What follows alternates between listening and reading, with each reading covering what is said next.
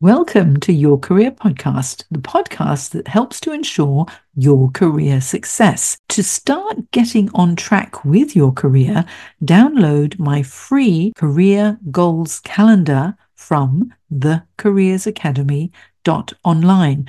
My goals calendar includes a smart goals template and a weekly tasks sheet that will ensure step by step you get closer to reaching your career goals. So download my goals calendar today at the careers academy dot online.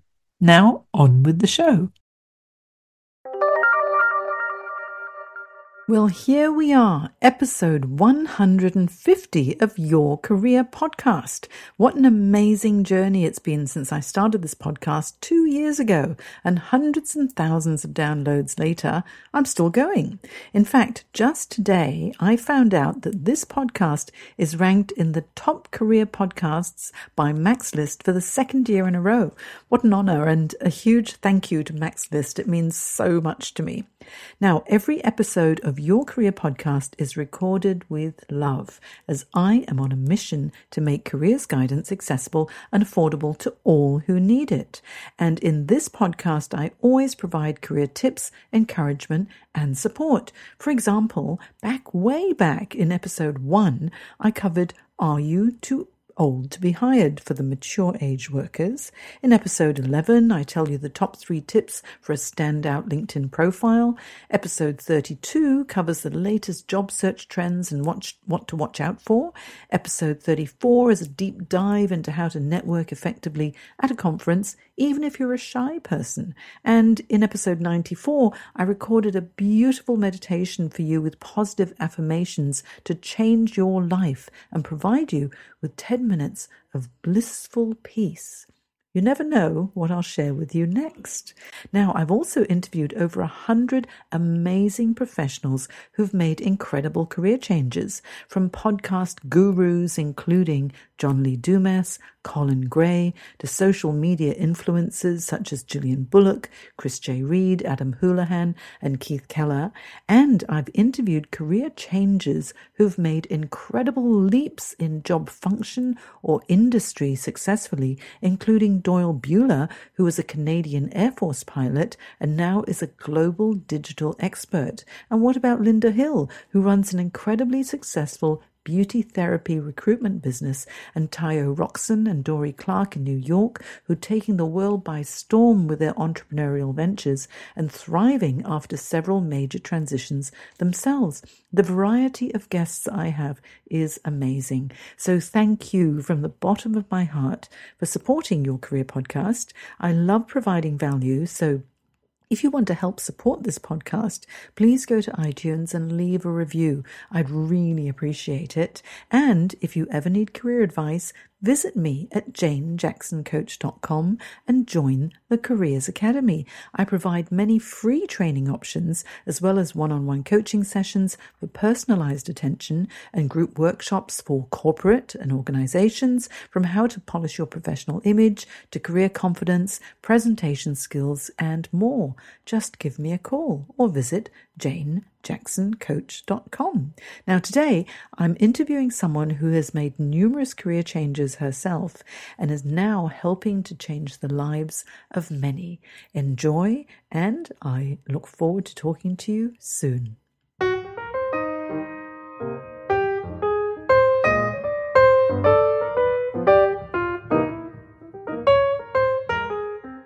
Welcome back to my Careers Podcast, where I interview fascinating professionals who've made amazing career changes and also provide lots of career advice. Now, today, I'm excited to have Maureen Callister on the show because she's had some fascinating career changes, and our careers actually have a little bit of a parallel. So I think you'll find this quite interesting. But before I begin, let me tell you a little bit about Maureen.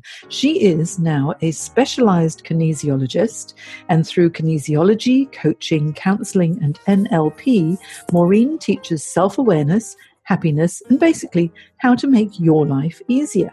As a specialized kinesiologist and master of N L P, Maureen has worked in Australia and in Dubai in the area of health and wellness for eighteen years, and she specializes in recuperation and health recovery, nutrition and weight loss, anxiety and depression, and teenage stress and mental health. She works holistically to assist clients resolve physical and emotional issues, and she's particularly skilled at identifying the underlying issues that are holding us back from reaching our potential.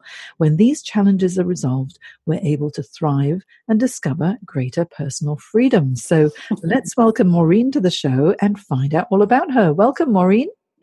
Thanks, Jane. It's lovely to be here. Thanks for having me.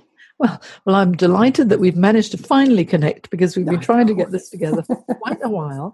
And um, I, I met you through an amazing uh, women's networking group in Sydney, and I was always impressed by your calm manner. So I think as a kinesiologist, you're, you're obviously the perfect person to go to. And um, I'd like to find out how you became a kinesiologist. But before then, to kick us off, how about we find out about your early days and what you were hoping to be when you were a little girl and what you were thinking about when it came to careers? Right at the beginning, when we used to do, you know, dress up and play and everything, I was always going to be a teacher. Teacher, teacher. That was, uh, I used to love to hold classrooms with my friends and um, stand up in the front and tell everybody, you know, educate. And I suppose that theme's kind of carried on. I've never been a teacher, but I'm kind of coming back to that now, um, doing my workshops and stuff. Um, but I went into, went off to university and studied hotel management. Um I don't know why I did that, really. It was just one of those things that happened. It seemed like a good idea at the time. I mean, I loved cooking and all that sort of stuff, but uh, and but this was uh, in a management role in hotels. So I went off to Belfast, because uh, I'm Irish, and um, studied that for four years and thoroughly enjoyed it. It was really good. So I got into the um, hotel industry and worked in hotels in function management, in front of house management for a few years. It's funny how over the years one thing's led me to something else, because mm. then it was through working at the hotel that I connected with the recruitment people at British Airways. And she said, we probably crossed paths at that time. Yes, that's right. Let, yeah. Tell tell them the story. Now, this is this is so interesting. So so in, in the early, mid-eighties, you joined British Airways. Yes. And funnily enough, so did I. And I'm based in London, but, but our paths didn't actually cross for some reason. But anyway, tell us about, about your time at B A. Well, um, it was when I was working at the hotel, what I was going to say is when I was chatting to the recruitment people and, and I was running around organising them, and they said, and I said, look, how do I... Um, apply, because it was something that really it was something I, you dream of, like a young girl would have dreamt of being a, a, a stewardess in those days. And they said, you'd be fabulous, because I just got on really well with them. So they they organised a ticket for me, flew me over to London, and it was pretty well home and hosed. I mean, I had to do a few interview things. Mm. As we were saying, the whole interview process was quite extensive. Mm. But I think I'd got a bit of a foot in the door anyway. Um, you know, so I interesting. What would be interesting actually is with that interview process, because we had to go through so much, mm. so many hurdles to jump over. Let's let's share that story and see if the process was the same for both of us. Because anyone who's got a panel interview coming up yes. or assessments coming up yes. with regard to their career path might find this quite interesting. I was herded into a massive room for the first cut of several hundred girls, women, right. uh, to do a written test. Is that what happened to you? I think I might have missed that bit. I think I skipped one or two, maybe because of the connection. I don't remember that bit. Ah, well, it was quite a while ago, wasn't it? Yes, it was a long time ago. Because, because after after that, you know, the written test, then I had to wait and I thought, oh, what's going to happen? Yes. Then they called me in for some group work. Yes, and I remember that. The group work as well? Yes. And it was really interesting. It was not, it, they weren't, well, I felt like they weren't interviewing me for the job. They were very much interviewing you as um, a really rounded, robust person, I think, because they got you to role play things yeah, and, yeah. and solve problems. And you think, what has this got to do with being a stewardess? And uh, it was random, as they'd say nowadays. Like, it was so unexpected. Yeah, I know. I, I remember thinking, because I was so young then, that it was quite nerve wracking. They they had they had lots and lots of different groups, and my group, we were on a desert island. We were told, and yes. we had a pack of matches and a string and something else. And there, I guess there was about six of us, yeah. and then they just left us to it. And I think what they were doing at the time was to see who was a leader, who was a follower, who was innovative, who would freak out, who would get really worried. Yes. And I remember I just ended up being very bossy. It's like, okay, this is what we're going to do. And I thought, oh, I've probably blown this. Um, so I'm not, not sure what sort of scenario you were given. But but if in the interview process you're, you're given group work, very often what they're doing is that they're, they're looking for leadership skills, aren't they? Right, yes. And also to make sure that, as you said, that you're not going to freak out and lose mm-hmm. it. You, you know, you've got to be able to s- s- sit in the environment, mm-hmm. sit in that room and just be yourself, Yeah, you know. Yeah. Yeah, and then I remember there were, oh, I had my language test because I speak Cantonese. Oh, yeah. Yep. It's important. And then they, they offered me the role for international because of, you know. Yes, your language. International. But then I said I didn't want it and I only wanted short haul because I was married at that time. And so then they had to think about it. And then I had to go for another panel interview. Did you get oh. a panel interview as well? Yes, absolutely. Yeah. Yeah. Which, again, is terrifying because it's really one-on-one. I think when mm-hmm. the, you're in a group, I'm quite happy to deflect and, you know, kind of thing. Yeah. But with panel interviews, the, the key really is to answer the question to the person who's answer, asking the right. question and then including everybody else yes. as well. But to cut a long story short, we both made it. And yes. although we were flying in the U K in the mid-eighties together, we, our paths never crossed. Yeah, I know. I guess we probably yeah. crossed in the air. and, yes. And so with the time at British Airways, what made you decide to make another change? I was uh, doing, well, because of the uh, the points that we used to get and the, the cheap travel, I travelled down to Australia. And it was during the, uh, those early flights, I just thought, I just love this country. It was like I'd come home. I just loved Sydney. And I thought, okay, this is my opportunity to, to have a new adventure. I mean, I was probably in my early to mid-twenties. Mm-hmm. So off I went and I came to Australia. And um, a friend of mine was working at I B M. And all at that time, they just wanted people who had a degree. It didn't really matter what your degree was in. It was obviously to show that, you know, you had the ability to learn and focus. And I, I chuffed off to I B M and they recruited me doing technical support of all things. And so you're I, such a technician. You are such not at all. I just can't stand detail. It's just not who I was. But I spent nearly two months learning about bits and bytes and programming. Mm. It was oh. so bizarre. Were you any good at it? Not, well, really, the, the truth was we were on the phone doing yeah. uh, support for mm-hmm. a, a lot of the big um, the big companies, the insurance companies and the banks and the big uh, mainframe stuff. So we didn't have to do the bits and bytes. We were really um, the front line of support. And then we, if there was something we couldn't fix, because they had fixes, as they call them, and uh, we would get people solutions. But if we couldn't find a solution that had occurred before, then we passed it off to the real technicians. Mm-hmm. But I was only I was in that then for about two years and then moved into marketing, which was much more my field. I was much more comfortable with that. To me, that was much more interesting. And I got back out to talk to customers and, you know, do, be customer service more in the sales and marketing area, mm-hmm. which I, it suited me much better. Yeah. And, and I noticed that after I B M, you went to Telstra? Yes. Yeah. Was that in a marketing capacity as well? Yes. Yeah. Yeah. Yeah. Yeah. And how did you enjoy your time at Telstra?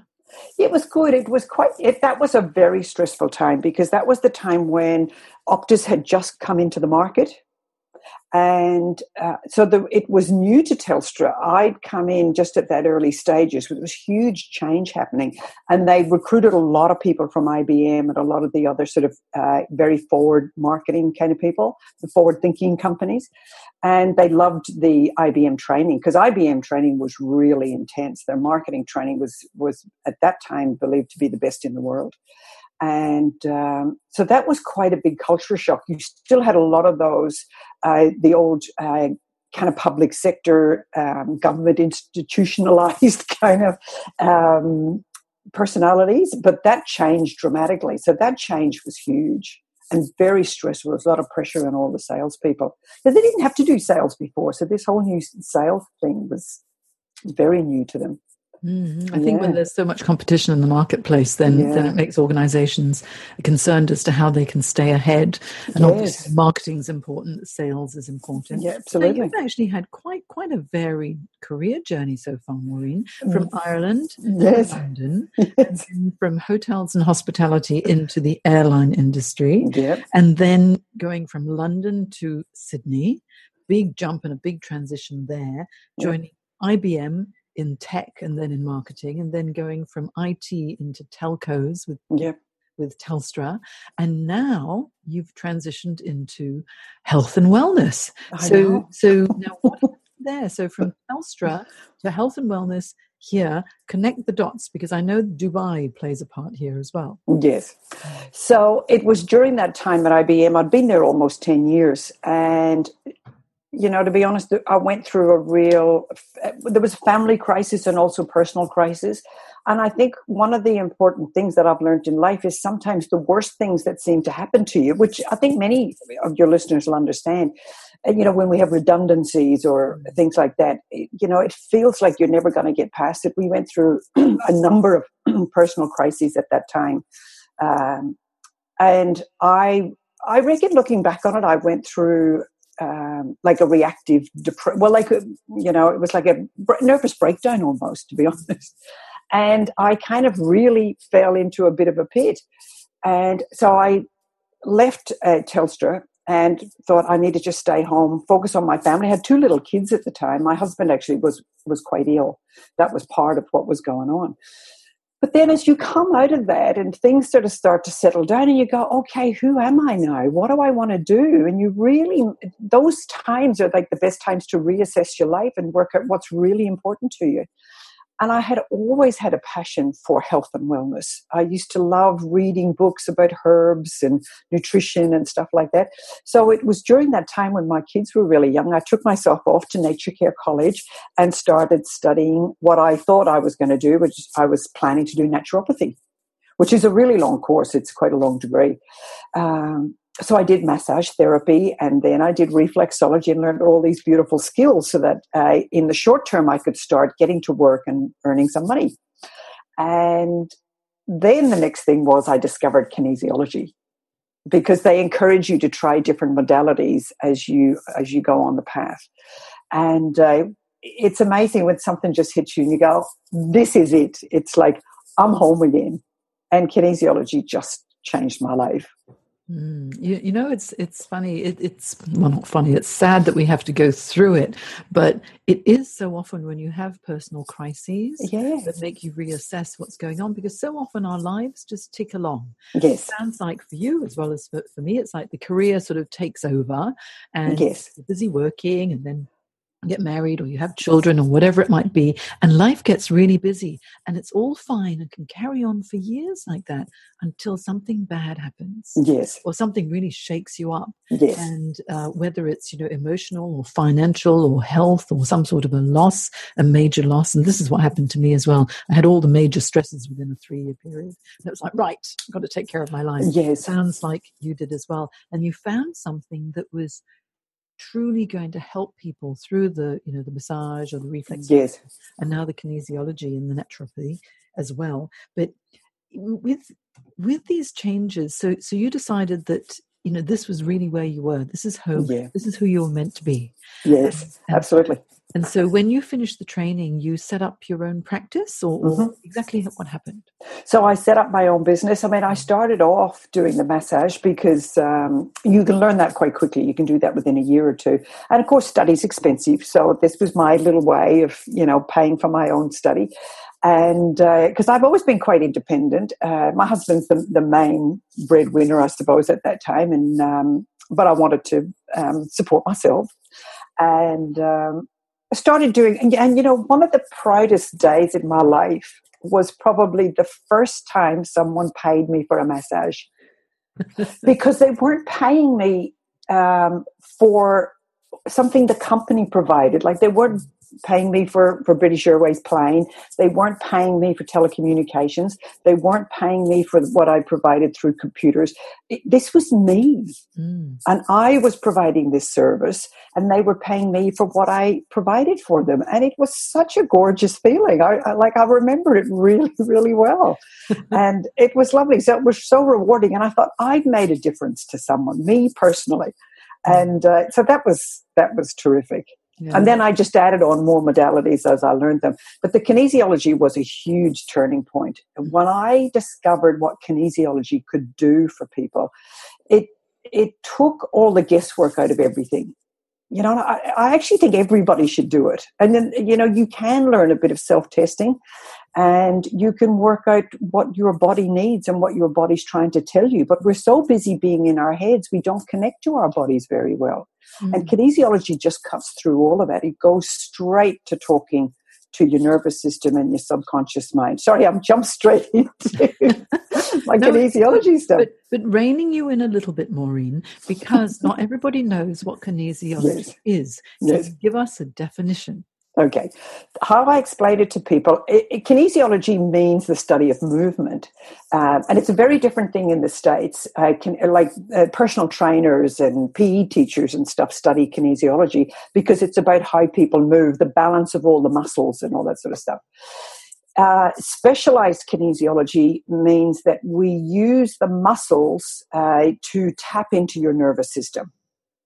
So most people will understand that the brain, the signals come from the brain down through the spinal cord, out into the body, and make the muscles move and make everything move and work. I'm just going to turn my phone off. And um, so we use the muscles then to talk back to the nervous system, if you like. You can test a muscle, and if it stays strong, then um, you've got no stress. But if the if that muscle gives way, as we said, if it goes weak, then there's a stress in the nervous system.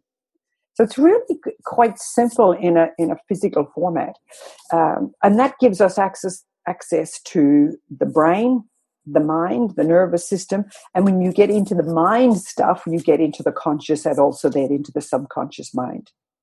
Mm. So it opens up a whole door into stuff that we consciously aren't aware of.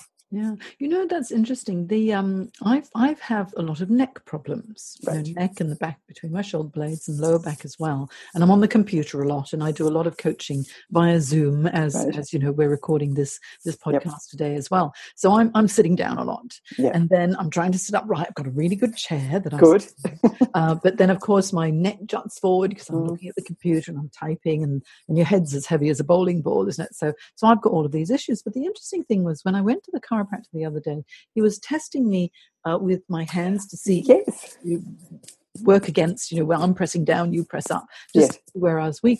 And then he started asking me about my stress levels. And I thought, no, it's my neck, it's my neck. It's all, you know, I've got a bowling ball head and all the, obviously too much brain. Because and he was shaking his head going, no, Jane, it's not that. That's not what it is. But, but that that was interesting because that was the, he was testing that. And as you're saying, you know, that, that with the stress and you test all the muscles as well, there must be some parallels with kinesiology and other alternative uh, therapies too, such as osteopathy, yes. and chiropractic and all of this. So what what would the difference be between what a kinesiologist, a specialized kinesiologist such as yourself uh, do and uh, an osteopath? osteopath or a chiropractor? Yep. It's good to see that um, the the chiropractors, well, ki- kinesiology came from ch- um, chiropractic work. It was it was a couple of chiropractors who discovered kinesiology and discovered mm-hmm. the muscle testing and how you could test a muscle to monitor um, the diff- the integration of the muscles and the bones and the joints and all that sort of stuff. Um, once, so th- the way I explain this to people is your body is driven really by your nervous system, by electrical signals and your endocrine system. So there are signals going all the time from the brain to the rest of your body. Our stress tells your brain how comfortable, and I'm talking emotionally, mentally, as well as physically, comfortable in what you're doing and your environment and your expectations of yourself and where you're going and all that sort of stuff. So your brain's perception of how safe or comfortable or, you know, um, am I okay with doing this, then everything's flowing nicely. But once you start to feel like, I'm not sure I'm doing a good job, I'm not sure I feel confident about this, I'm not sure if I say this, if it's going to be well received, uh, I'm not sure if I'm safe going out in the world, then that's a whole different set of signals that go to the body. And it's that's the fight and flight response. So most people these days understand the fight and flight response. When you're in fight and flight, there's a whole different set of chemicals and a whole different set of signals that get transferred into the body and into the muscles and into the joints and into the ligaments and all that stuff. And it, particularly it affects your digestive system. And as it affects your digestive system, it's affecting your body chemistry, because obviously what you eat creates kind of who you are, as they say. And most people's issues around their digestion, around nutrition, really comes from stress. In my philosophy, I've seen it time and time again. If you're in stress and you're in this fight and flight mode, you're getting ready to fight or you're getting ready to run away. So the tension is huge. Does that relate to why some people uh, go into like comfort eating? Oh, absolutely. Mm. Because it's the whole emotional thing. You think, I don't feel good. How can I feel good? If I have some chocolate, it makes me feel good. We're comforting ourselves. Mm. So it absolutely is comfort eating, mm. but it's an emotional thing. Yeah. And and I guess that's that's the thing. It ends up spiraling, because if people are unhappy or they're concerned with something, and then they start to eat, and then they put on weight, and then because they're stressed, they don't do the things that they previously used to enjoy, such that's as going right. to run or exercising or dance or whatever it might be. And then the, the lack of activity means that they're going to put on weight, additional calories. That's, that's right. Then it ends up being this this spiraling downward. Absolutely. And then they realize, oh, I need a kinesiologist. Yes. so, so, so we go in and break those cycles. We look at what is the cycle that's going on here, and we look for the core. So um, as I, as you said in the intro, my um, favorite thing to do is to go, where did all this start? Where do we go to find the core of this? And it's most often in our early childhood. Because uh, I remember Oprah interviewing someone once, and she just, you know, this person was talking about this kind of thing, how our early childhood affects who we are. So Oprah just went, oh my God, she said, what you're telling me is we are all running around as like five-year-olds and seven-year-olds in these grown-up bodies. And I can't remember who she was interviewing, but the person said, yes. Oh, that's an interesting take on it. Because our early program creates who we think we are. Mm. You know, so now, now I've I've had another thought while you're talking, is what about hypnosis? How how big a part would that play in it as well? Because sometimes people like to go back to their childhoods during hypnosis. Yes. Um, I'm not yes. sure. I've, I haven't tried hypnosis before, but it sounds like it would be really interesting. Yeah. Um, and and especially trauma uh, victims, yes. people who've had some major trauma in their in their lives. And I, I do a fair amount of, of work with um, uh, former police officers who've had oh, right. as well. And so uh, quite a number of them have, have, have got, you know, a lot that they oh, yes. deal with. Um, and so would would hypnosis be a good um, maybe a, a adjunct or additional service to kinesiology or chiropractic or everything else, but as part of an alternative therapy too? Yep, absolutely. I like hypnosis as well, because it bypasses, the, the thing I love about kinesiology, and hypnosis is, is similar, is that it bypasses the conscious mind. Mm. So, and your conscious mind is what you are aware of. And we often, you'll hear people talking about it, there's the analogy of the iceberg. And it's only the little tip of the iceberg that sits above the water is, is the part of our mind that we're actually consciously aware of. Mm. Because all our memories sit under the water, if you like, in our unconscious mind or subconscious mind. And uh, we forget about them. We think, like all those traumas, we think we've dealt with them, but you've really just learned how to survive them. And so with kinesiology then, when you're working with someone, how how does it actually work so that you bring out all of the things that might have been repressed or suppressed, yeah. um, and then release it so that people feel so much better? what we do is uh, you lie on my little bed here, because right beside me it's in my office, and um, you use the muscle testing. So I'm just going to try and get my hand up here. So I'll press on, and it's really using this little muscle. So I'll press on here. If I press on this and it stays strong, it doesn't, you know, go go weak, then everything's okay. If if I press on this muscle and it goes weak, and it might be something I say, it might, well, think we'll test things like trauma, shock. Was there a threat? Is there dread in your life or a fear? So we go through those five things. We also look at fears, at habits and beliefs. We go through mental, emotional, and physical. I've got all, lots of charts and lots of books and lists and lists and lists of things. And uh, we look for the combination of things that have, co- that have caused the stress in the body. So, so many of us feel that not good enough and we doubt ourselves. Yeah, I think we've all got different degrees of that. So that's an easy one to talk to. Um, but if we've learned in the in our early life that we're not good enough because one of our parents maybe was angry with us, or, you know, maybe there was a breakup, or, you know, dad left home, or all of these things, which are really so common these days, then as a child we feel we're not good enough. What did I do wrong? What was my fault?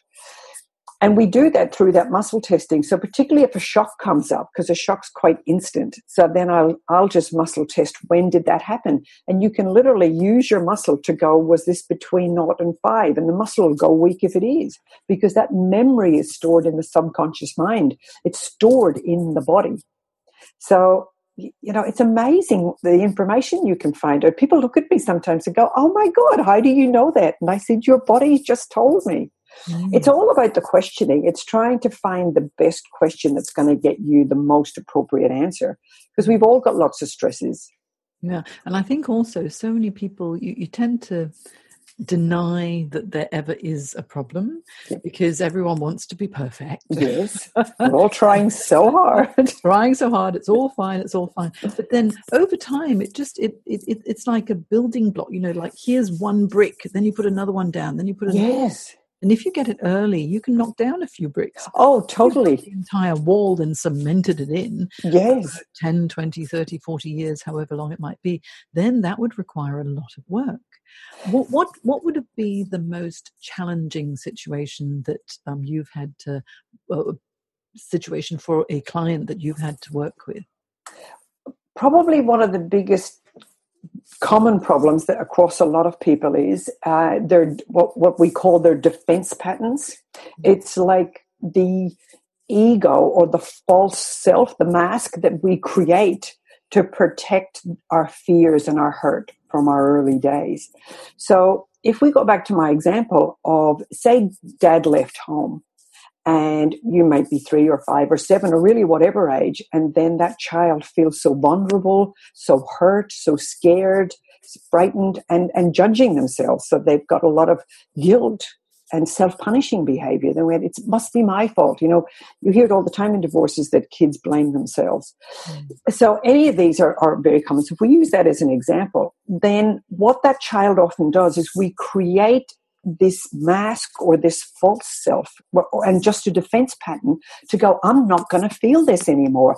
I'm going to be big and strong, or I'm going to be brave, or I'm going to be better. And we constantly, we almost create this other self to protect the hurt. And then sometimes that really puts lots of bricks down, as you say. And we create these walls around our heart.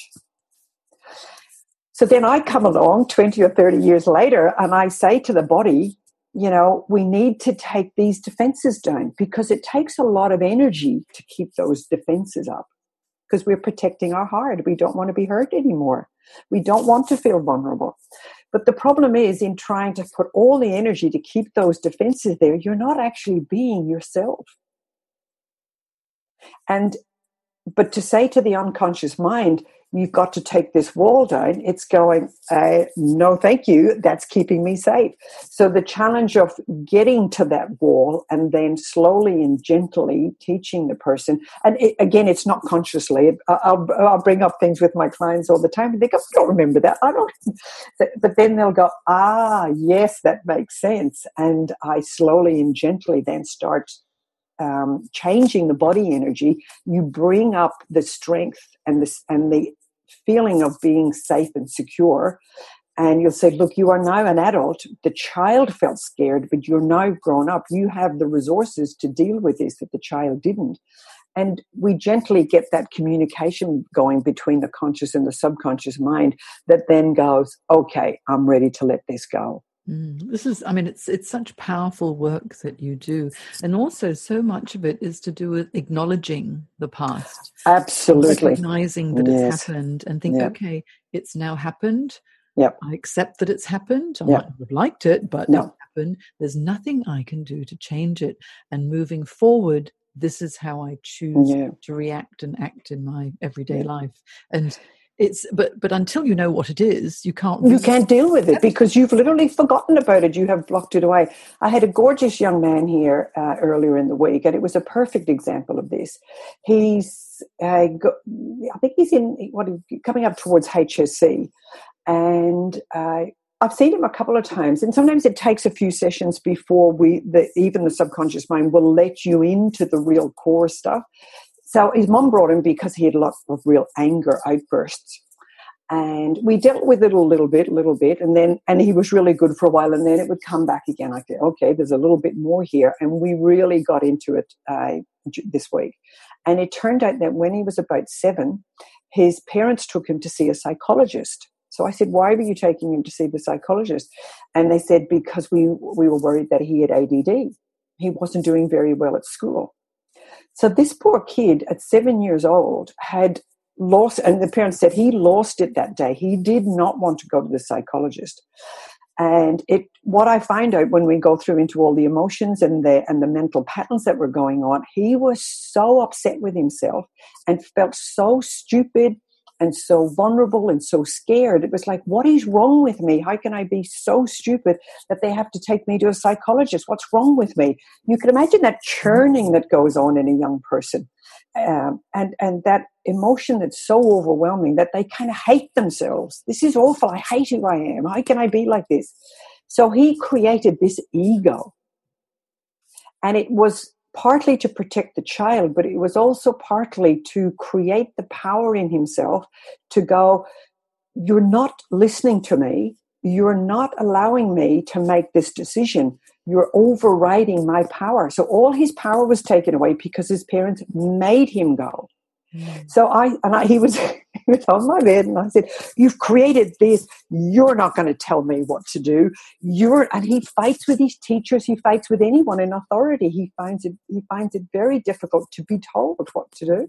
Mm. And um, I said, is this all a bit weird? And he said, yes, it is a bit weird that I was bringing all this stuff up. And he said, but it absolutely makes sense. Mm. And his mom was gone. You know what's, what's so sad is, is that at the beginning, when the parents wanted him to get professional help for something they were concerned about, yep. they must have been thinking they were doing him a good thing. Oh, absolutely, and they were. It must have been out of love that they were sending him. Of course. Him. And yep. then the reaction, yes.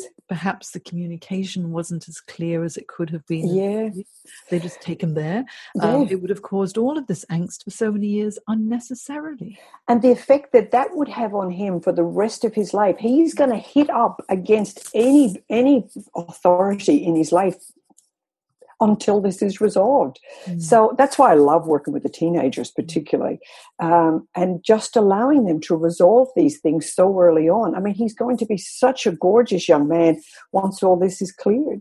Mm. I had another senior C E O, I think he was senior financial officer or, or C E O in Dubai, was a great example.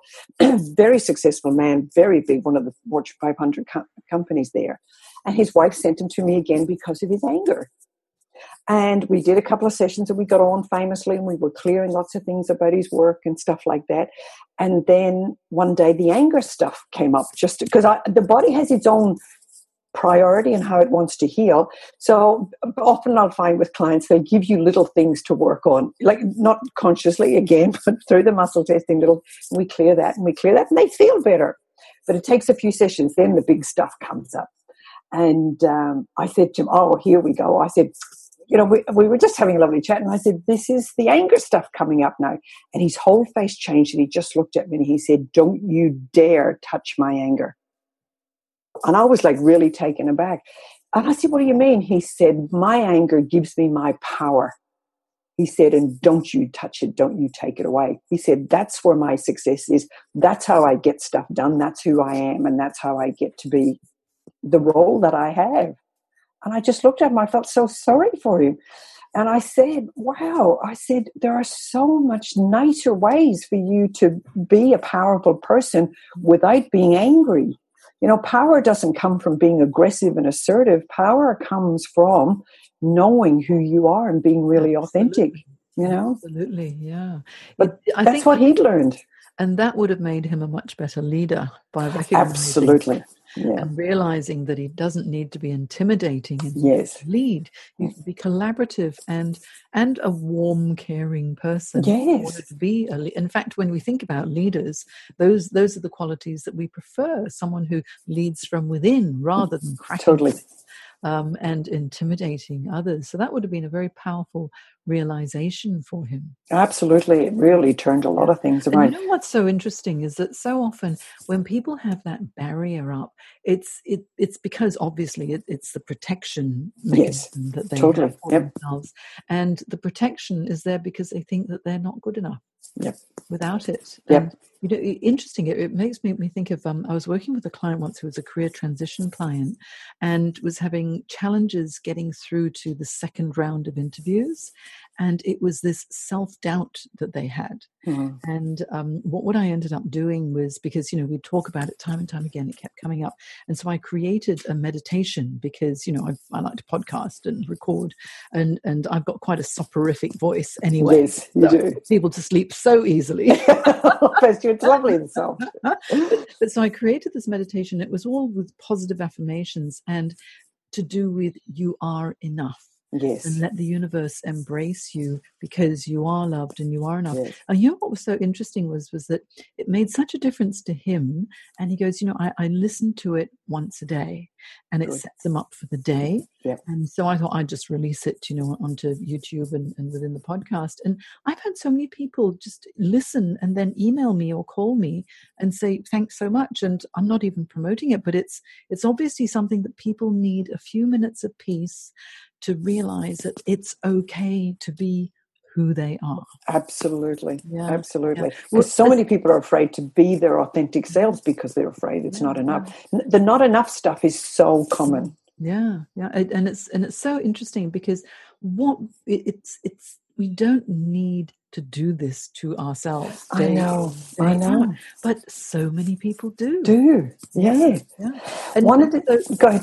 Oh, and so, well, I'm, I'm just thinking, when you're working with your clients and they, they reach, you know, a phase where they feel, ah, that relief or release or acceptance. acceptance. Yes, it is. It's accepting who they yeah. really are. Yeah, yeah. And, and yeah, I mean, no matter who you are, the way you are, everything is, is actually, it's okay as long as you're aware of it. Yes. So you can move forward. So if someone was going to, to work with you, how do your sessions work? Tell us about that. Uh I I generally recommend, I, I'm quite happy for people to have a session and um, see if they like it or they don't like it. There's a few people who's kind of, it's a little bit too much for them. I'll bring up stuff from their past and they're um, not quite sure that they're ready for that. Not everybody's ready to look at their stuff. But um, I generally recommend at least three uh, or five sessions. And some people will also, once they've done a few, they go, they sign up for eight. You know, because it's a journey and it's a commitment to themselves and it's a commitment to really get to know who they are and to understand how they really tick and what is it in their past or maybe even their fears of their future that's making them do things or not do things that they really want to do. So it's that conflict between, um, you know, it's a, the classic of if you, you know, when we decide to go on a diet, suddenly we find biscuits in the shopping trolley and we, you know, or you join the gym and then you never go. So when there's that part of you that really wants to do something, but there's another part of you that goes, oh, I don't think so.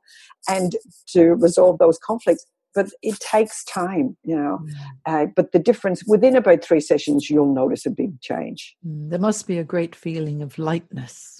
Absolutely. And people will say to me, I don't know what you've done, because sometimes it's a bit abstract. Uh, and they'll say, I don't quite know what you've done, but life is easier. I just feel better, and I, I can't put my finger on it. But it comes back to them relaxing, trusting themselves, and just being more comfortable with who they are. Mm. I think the work that you do, Maureen, is such important work, and that we need to tell people where to find you. So what's your website? It's called Self Centered. dot com dot au, and people think the name's funny. And it, well, I think nowadays people are getting it much more because we are much more aware of self awareness and the new age mm-hmm. stuff and practicing self care. Exactly, mm-hmm. you know, people used to say self centered. You don't want people to be self centered, and I went, no, you need people to be self centered. We need to come from ourselves, mm-hmm. and we need to connect with who we are. You know, so that's it's what so it's all much about, you know, putting on the oxygen mask before you help anybody else. Absolutely. Look after yourself first. Yes. Otherwise you're no good to anybody. Yeah. yeah. Because as we've said, you can't go out in the world and trying to prove you're okay to someone else when you doubt yourself. So all the work is with self. Mm. And once you've learned to accept yourself and love yourself and know who you are and know what you want, then you can go out into the world and create whatever you want. Yeah, and you know what? It makes such a difference because it gives people that very strong presence. Because you can tell yes. when people are okay with themselves. Yes, yes. They walk down the street and you think, oh, you know, they, they, they look pretty confident. But it's a real confidence. It's yes. not a bravado type yes. of confidence. And I think most people who are, are very self-centered, I'm, I'm just thinking you know, like Gandhi. Yes, yes. Example, very centered with self. Yes. Has this power that emanates without having Absolutely. To stomp and bang and do all of these other things. It's just knowing, knowing who you are and what's so important. Uh, Absolutely. I think, I think the work that you do through self-centered and kinesiology is, is really important work. Now, what I'm going to do, Maureen, is to put um, your links into my show notes on jane jackson coach dot com so people can find you easily. And you also have a special offer for listeners, don't you? Yes. Mm. Anyone that wants to come and have a chat with me um, and find to have, so it's a personal chat what, and find out what I can do for them, I'm happy to do a twenty-minute consultation, and I'd love to hear your story, hear what you're struggling with, and then find out whether you think um, kinesiology, we can do it over Skype or over Zoom, whatever you like. If you're local, absolutely come and see me, but don't make that a hurdle that you can't come and see me. I'm, I can just as easily do it um, through uh, Skype or um, Zoom. Yeah, and that works so well, just like we're doing today. We're having a yeah. Zoom interview. Yep. And I conduct all of my one-on-one coaching via Zoom. So, and it's yeah. my, got my coffee here. Yes, we can work away. We can have a coffee catch-up. Yeah, well, that's I love it. Such, such an interesting chat. And and you've really come full circle from Ireland to Australia, yes. from from hospitality to yep. dolly-dollying. And, you know, we're going to have to dig through some old photos. Yes. See if we, I bet we've, we've been together. What's your maiden name? McKay. McKay. Oh, okay. And I'll, yours? I'll have to look through. Jackson. I've, Jackson. I, oh, okay. I was, Jackson, then I became Stewart, and now I'm back to Jackson. Jackson again. Even though I've remarried, I've decided because I'm so empowered, Maureen. Yes. So empowered that I'm keeping my own name. Uh, despite my husband being a wonderful, wonderful person, I just want my own name. Yeah. So there you go. Good. Well, thank you so much. It's such a pleasure talking to you. We'll have that was lovely. Later on in the year as well and find out more about what you can do. But I think this is a really valuable episode for people to, to realise that, you know, if you are feeling a bit stuck, um, yeah. obviously, If if it's an emotional feeling of being stuck, then kinesiology will definitely help you.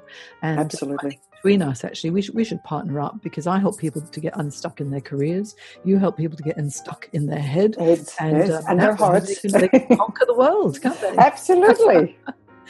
Lovely. Beautiful. Well, such a pleasure chatting to you. Thank you so much, Maureen. And you. Thank you, Jane. It's been lovely. Bye.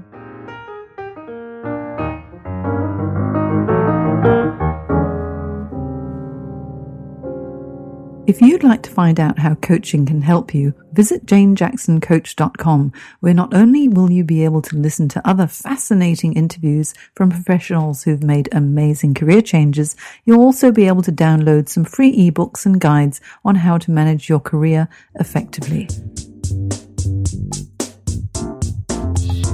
You've been listening to Jane Jackson Careers.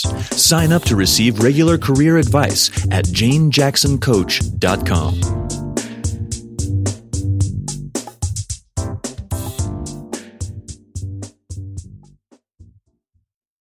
If you enjoyed this episode of Your Career Podcast, I invite you to check out my Career Success Program at the careers academy dot online. The Career Success Program is the original program that uniquely provides twenty-four seven on-demand career support and fortnightly live career coaching sessions to keep you on track to reach your career goals. It is the essential resource for anyone who wants to manage their career effectively, make a career change, and land the job they'll love. Whether you're in exploration mode or seeking a new career direction and need help to make it a reality, the Career Success Program is for you. Not only do you get access to my step-by-step roadmap to navigate your career crossroads, my extensive training library and exclusive members-only discounts and tools, you'll also become part of my supportive community of professionals who will help you with feedback, encouragement, and advice. All this and more makes the Career Success Program the number one place to be for anyone looking to start, manage, and grow their career. Check it out and join me at the careers academy dot online.